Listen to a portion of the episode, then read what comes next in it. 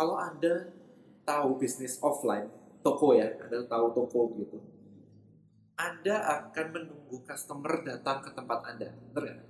Anda menunggu customer itu datang ke tempat Anda lewat. Makanya kalau buka toko kan selalu milih tempat yang ramai. Dengan harapan yang lewat akan datang mampir, lihat-lihat, kemudian beli. Beli itu namanya konversi ya. Jadi itu yang diharapkan. Kalau misalkan Anda nggak punya tempat, Anda sewa di mall. Sewa di mall. Mall mungkin sehari datang seribu orang, dan seribu orang datang ke mall tidak semuanya lewat ke tempat Anda. Mungkin yang lewat ke tempat Anda cuma 10 sehari atau 15. 15 mungkin yang beli cuma satu atau dua. Nah, seperti itu. Kalau Anda mengerti digital marketing, Anda akan bisa mengatur berapa banyak customer yang mau Anda tarik ke toko Anda. Jadi bukan mengandalkan oh mall ini sepi, mall ini rame enggak. Kita bisa me, apa ya, melakukan sesuatu sehingga customer itu bisa nambah. Itu bisa dikontrol Anda. Kalau Anda buka toko offline, Anda buka klinik, Anda buka tempat apa ya, misalkan Anda dokter buka klinik juga, Anda ada klinik kecantikan misalnya, Anda hanya menunggu orang datang.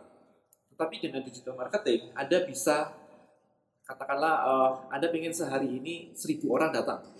Oke, seribu orang datang ternyata konversi bagus dan yang beli banyak, katakanlah yang beli ada 100 orang gitu ya, 10%, enggak, biasanya 2% sih, ada 20 orang, dan Anda mendapatkan profit.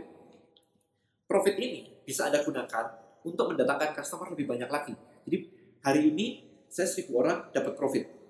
Berarti profitnya saya pakai buat nambahin supaya besok datang 2000 orang dan yang yang beli di tempat saya jadi 40 orang. Itu bisa dilakukan begitu seterusnya. Dan itu bisa diukur enaknya. Bisa diukur artinya saya keluar uang 100 ribu, hari ini saya dapat 200 ribu. Enak banget, bisa diukur. Jadi kalau saya keluar 100, dapat 200. Coba ah, besok saya keluarkan 200, apakah bisa dapat 300 atau 400? Misalkan seperti itu, itu bisa diukur semuanya. Sementara kalau Anda iklan di media-media offline, Anda sebar brosur, Anda pasang billboard di pinggir jalan, atau Anda pasang koran, Anda nggak bisa ngukur. Anda nggak bisa ngukur. Yang bisa diukur dengan cara semi-semi manual, misalkan bawa potongan koran ini datang ke tempat Anda dan mendapatkan diskon. Gitu. Anda bisa coba seperti itu. Tapi problemnya adalah untuk koran atau billboard, Anda harus membayar mahal duluan.